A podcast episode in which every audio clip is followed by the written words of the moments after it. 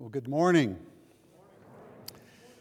So, obviously, Peter uh, was, when he talked about the kiss of love, that was pre COVID, so uh, you can lay that aside.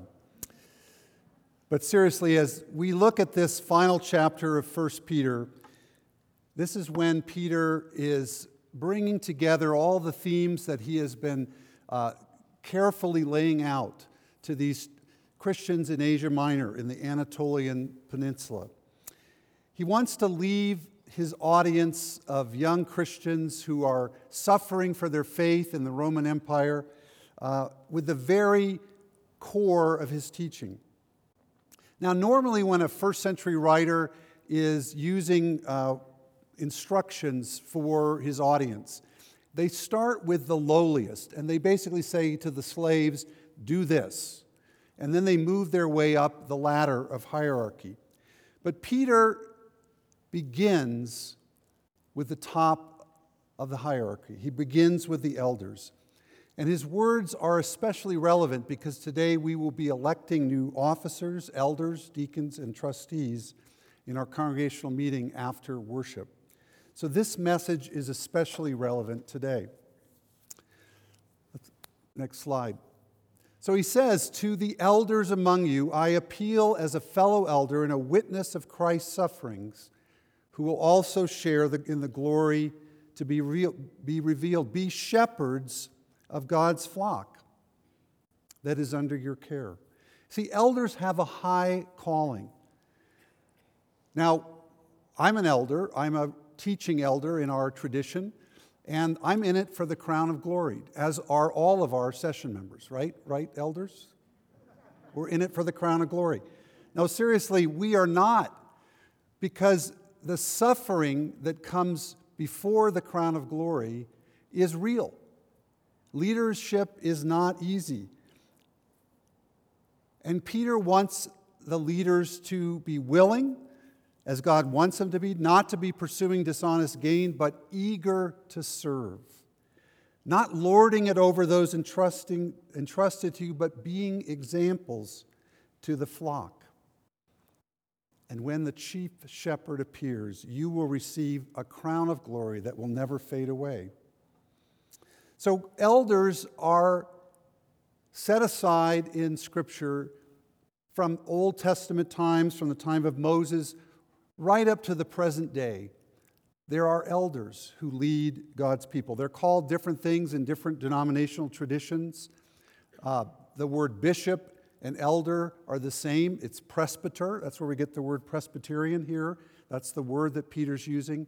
But clearly, authority is important in a church body. But it's always within prescribed limits. Peter says the fifth century French bishop Hilary of Arles, who wrote this Peter is telling the leaders of the church exactly what Jesus told him feed my sheep. Take care of people who are entrusted to your care. Be shepherds and be servants in your leadership. Next slide. This goes back to the teaching that Peter received directly from Jesus. You remember the disciples were they were young, they were fishermen and tax collectors, zealots, they had a lot of conflict in their midst. And, and they started to argue about who was the greatest. As soon as Jesus started talking about leaving them, they started jockeying for position. And so Jesus sat them down and he called the twelve, and he said, If anyone would be first, he must be last of all and servant of all. Servant leadership is the core of what it means to be an elder. In fact, Jesus defines all leadership as servant leadership. For Peter and for Jesus, the character of a Christian leader is paramount. You can have all the leadership skills in the world, but without this servant heart, without the character of a servant leader, it is insufficient. Next. The true heroes, Anne McGee Cooper writes, The true heroes of the new millennium will be servant leaders, quietly working out of the spotlight to transform our world. There's a whole body of servant leadership writing that came out in the 20th and the beginning of the 21st century. And guess where much of it was inspired? By Jesus Christ himself. He is the true servant leader, the model for Peter and for all of us of what it means to be a servant. Part of that servant leadership is humility. Humility is an essential character trait for followers of Jesus. Over a lifetime of following Jesus, Peter, who did not start out humble, learned humility. And so he writes in verse 5 In the same way, you who are younger, submit yourself to your elders, and all of you clothe yourselves with humility toward one another, because God opposes the proud, but shows favor to the humble. Humble yourselves, therefore, under God's mighty hand, that he may lift you up in due time. So when we humble ourselves, Peter says, God will lift us up. Now, Peter had learned this as a boy reading Proverbs. Uh, Proverbs 22 4. Humility is the fear of the Lord, its wages are riches and honor and life. But he really learned it through long experience of walking with Jesus. Now, think of some of the ways in his life that he learned humility. He, was, he started out as a very proud, uh, you could even say arrogant young man. But Peter was in the presence of Jesus, and every opportunity that arose for an object lesson in humble leadership, Jesus took it. He had Peter's number and he would challenge Peter. He rebuked Peter when he started to contest with him. He would rebuke Peter when he started to lord it over his fellow disciples. And Peter heard all this, and yet he still failed at the end of Jesus' earthly ministry. But Jesus said, I am going to restore you. I want you to feed my sheep. And it, so his presence in Peter's life didn't end with the end of Jesus' earthly life. Peter had a, a, lot of problems. He was a Jewish man, very proud of that. One of the things about his pride was he would not associate with Gentiles, with the pagans. And so God sent him a dream go and see Cornelius. And Peter is humbled in that encounter. He's humbled enough to sit with Cornelius at his table a Jewish man would never do this, and to eat the food that was presented to him, food that was unclean. And he had to wrestle in prayer with the Holy Spirit before he was able to do that. You remember in the book of Galatians, the Spirit brought Paul into Peter's life, and they had a confrontation. Paul opposed Peter to his face, and it was, an, a, again, an act of humbling for Peter, who was the leader of the church. Who does Paul think he is? But Peter learned humility over and over again. So I'm grateful to God that this very first bishop or presbyter or elder of the church, Peter the Apostle, was humbled by God. And he has immense spiritual authority to teach us this way of humility, this way of Jesus, to clothe ourselves in humility for one another. So now, verse 5 of chapter 1 makes sense. Old and young alike are called to humble ourselves in each other's presence, to submit or subordinate ourselves, to clothe ourselves in humility. We are to take the way of the cross, the way of servant leadership. And here we follow the example of Jesus we have the same mindset. Philippians 2, verse 6 who, being in very nature God, did not consider equality with God something to be used to his own advantage. Rather, he made himself nothing by ta- taking the very nature of a servant, being made in human likeness, and being found in appearance as a man. He humbled himself by becoming obedient to death, even death on a cross. So we learn humility the way Peter did by looking to Jesus, the author and perfecter of our faith. Think about Jesus with all the power in the universe at his disposal. He humbled himself and became obedient to death, even death on a cross. Humility is the choice of a strong person who makes a decision in their heart to lay aside their power and authority, just as Jesus did, and to clothe ourselves in humility. So, Jesus' death on the cross was certainly the atoning sacrifice for our sin, but it's also the way a powerful servant leader triumphs over death and evil itself. We'll be looking at these themes as we enter into the Advent season. Next. Humility is not only a biblical idea, but it's very effective. This is a quote from Jeff Hymans in Forbes magazine. When things go wrong, humble leaders admit to their mistakes and take responsibility. When things go right, they shine the spotlight on others. I suspect that humility gets a bad rap because it's sometimes linked with subservience or weakness or introversion. Psychological research actually indicates the opposite. Humility is most closely associated with a cluster of highly positive qualities, including sincerity, modesty, fairness, truthfulness, unpretentiousness, and authenticity. And there's nothing about humility that makes it incompatible with strength and courage. Humility is an essential component in the, in the workplace, in our community uh, institutions, and in our neighborhoods, in our families. Try it over Thanksgiving. Try being humble. Try clothing yourself in humility. No, you go first. No, you go first. You, you, you actually have to experiment with this because it doesn't come naturally. It's, but it is a choice that Peter tells us we can make as we try to follow our humble Lord. The next slide. James the apostle says the same thing as Peter, but more succinctly.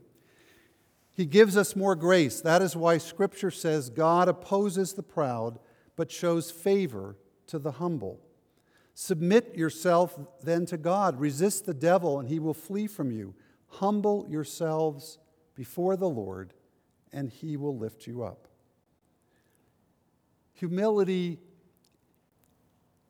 is a choice, but when we ask God to humble us, God will answer that prayer.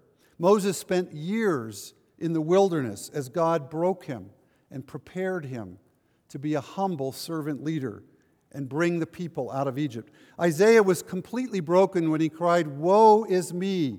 My eyes have seen the Lord, the King, God Almighty. The Psalms are saturated with the brokenness of David. Peter had to deny Jesus three times before he was humbled Paul had to be knocked to the ground and his eyes blinded by the glory of God before true humility became a mark of his ministry. And both Peter and James, in their letters, point to a servant leader, Jesus, who sends his Spirit to transform our hearts and our lives, to convert our imagination, to reform our biases and our disposition at such a foundational level that it fundamentally changes the way we treat one another and those outside the family of faith. Paul says in Philippians, in humility, consider others better than yourself. Next. Next slide. Well, Carl talked about Eugene Peterson last week, and uh, Eugene is also a mentor of mine. Uh, Carrie and I were, had the great privilege of sitting under his teaching in summer school at Regent College during the five years that he was teaching there. And he wrote a book many years ago, a classic now called A Long Obedience in the Same Direction. And that's really how we learn humility and servant leadership. It doesn't come quickly.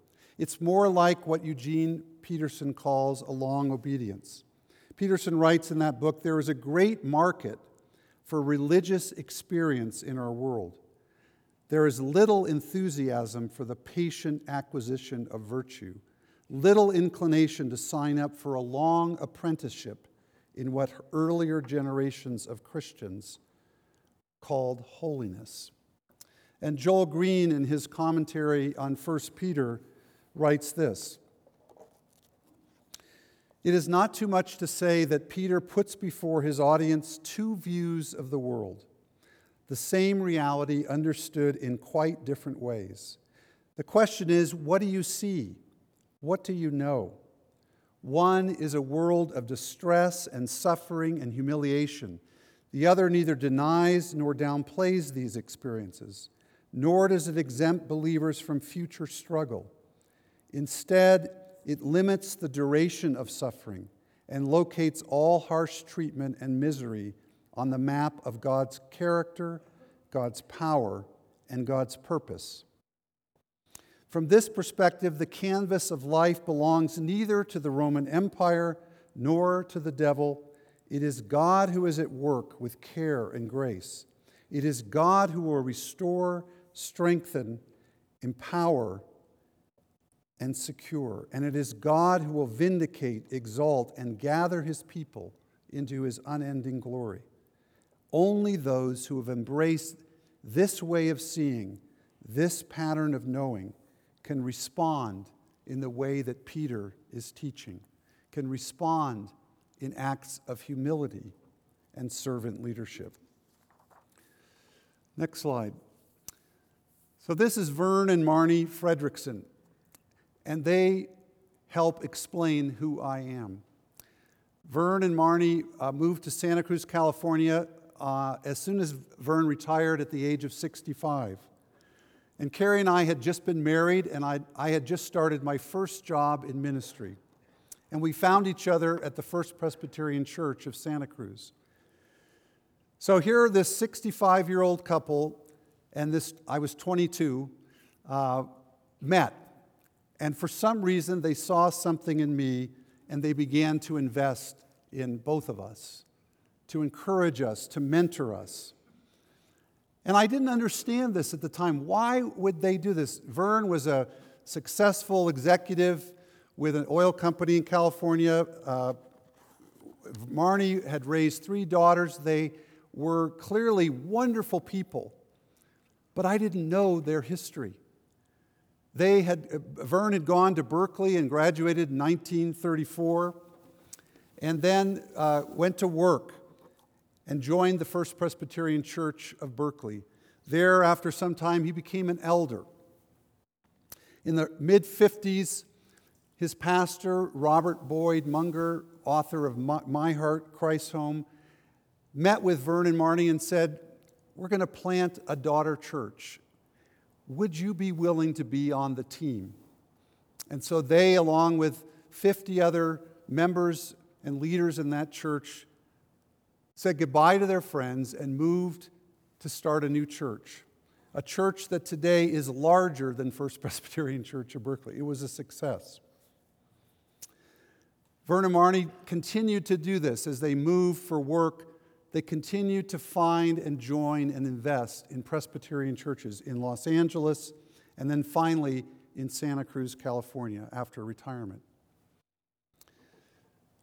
Vern and Marnie taught me everything about leadership, about humble servant leadership.